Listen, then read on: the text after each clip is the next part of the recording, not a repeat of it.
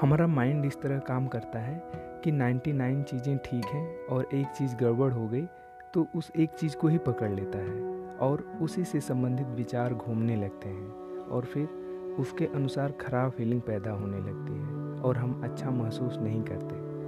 तो हमारे माइंड का स्वभाव ऐसा है कि वह हमेशा परफेक्शन चाहता है। लेकिन आप समझ सकते हैं कि आप चाहे कुछ भी कर लें लाइफ में हमेशा सब कुछ परफेक्ट नहीं हो सकता। तो यदि हम माइंड के इस स्वभाव के हिसाब से चलें तो ज़िंदगी में हम कभी खुश ही नहीं हो पाएँगे।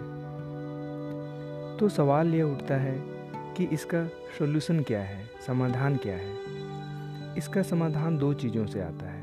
पहला ग्रेटिट्यूड प्रैक्टिस करना। इसका मतलब यह है कि आपकी ज़िंदगी में बहुत सारी अच्छी चीज़ें हैं, जिसकी तरफ़ आपका ध्यान ही नहीं है। इसलिए उनकी अहमियत और उनकी खुशी आपको मिल ही नहीं पाती।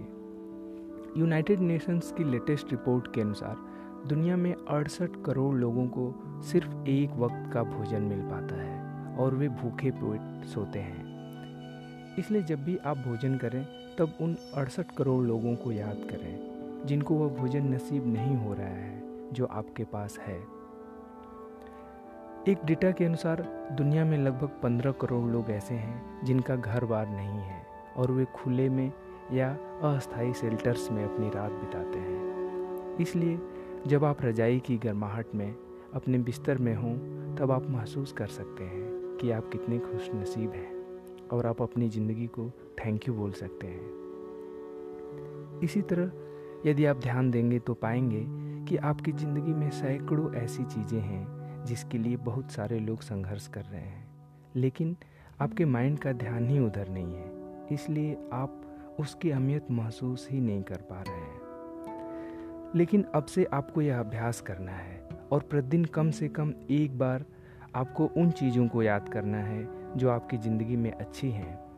यह एक छोटी सी प्रैक्टिस आपकी ज़िंदगी में इतनी खुशी एवं सुकून भरेगा जिसका आपको अंदाज़ा नहीं है। ज़्यादातर टॉप परफॉर्मिंग लोग ग्रेटिट्यूड प्रैक्टिस टेक्निक का इस्तेमाल करते हैं। आप भी कीजिए, बहुत फ़ायदा मिलेगा। अब जब आपकी ज़िंदगी में बहुत कुछ अच्छा भर गया है, तब आगे क्या करना है? कुछ ऐसी चीज़ें होंगी जिसे बेहतर करने की ज़रूरत होगी। लेकिन उधर हमारा ध्यान नहीं है। उसके लिए हम मेंटल रिफ्रेमिंग टेक्निक का इस्तेमाल करेंगे। पहले हमारा माइंड कुछ चीज़ों जो अच्छी नहीं है, उनको पकड़कर हमेशा यह महसूस करा रहा था कि ज़िंदगी में कुछ अच्छा नहीं है। उसे अब हम रिफ्रेम करेंगे और माइंड को समझाएँगे कि हमारी ज़िंदगी में बहुत कुछ अच्छा है और उससे एक सवाल पूछेंगे कि अपनी ज़िंदगी को और बेहतर बनाने के लिए क्या कर सकता हूँ। इससे आपका माइंड उन चीज़ों की तरफ़ ध्यान देने लगेगा जिसके बारे में कुछ करने की ज़रूरत थी, लेकिन आप ध्यान नहीं दे रहे थे। इस तरह अपने माइंड का कंस्ट्रक्टिव और सही इस्तेमाल कर सकते हैं, जो आपकी ज़िंदगी को और बेहतर एवं खुशहाल बनाएगा।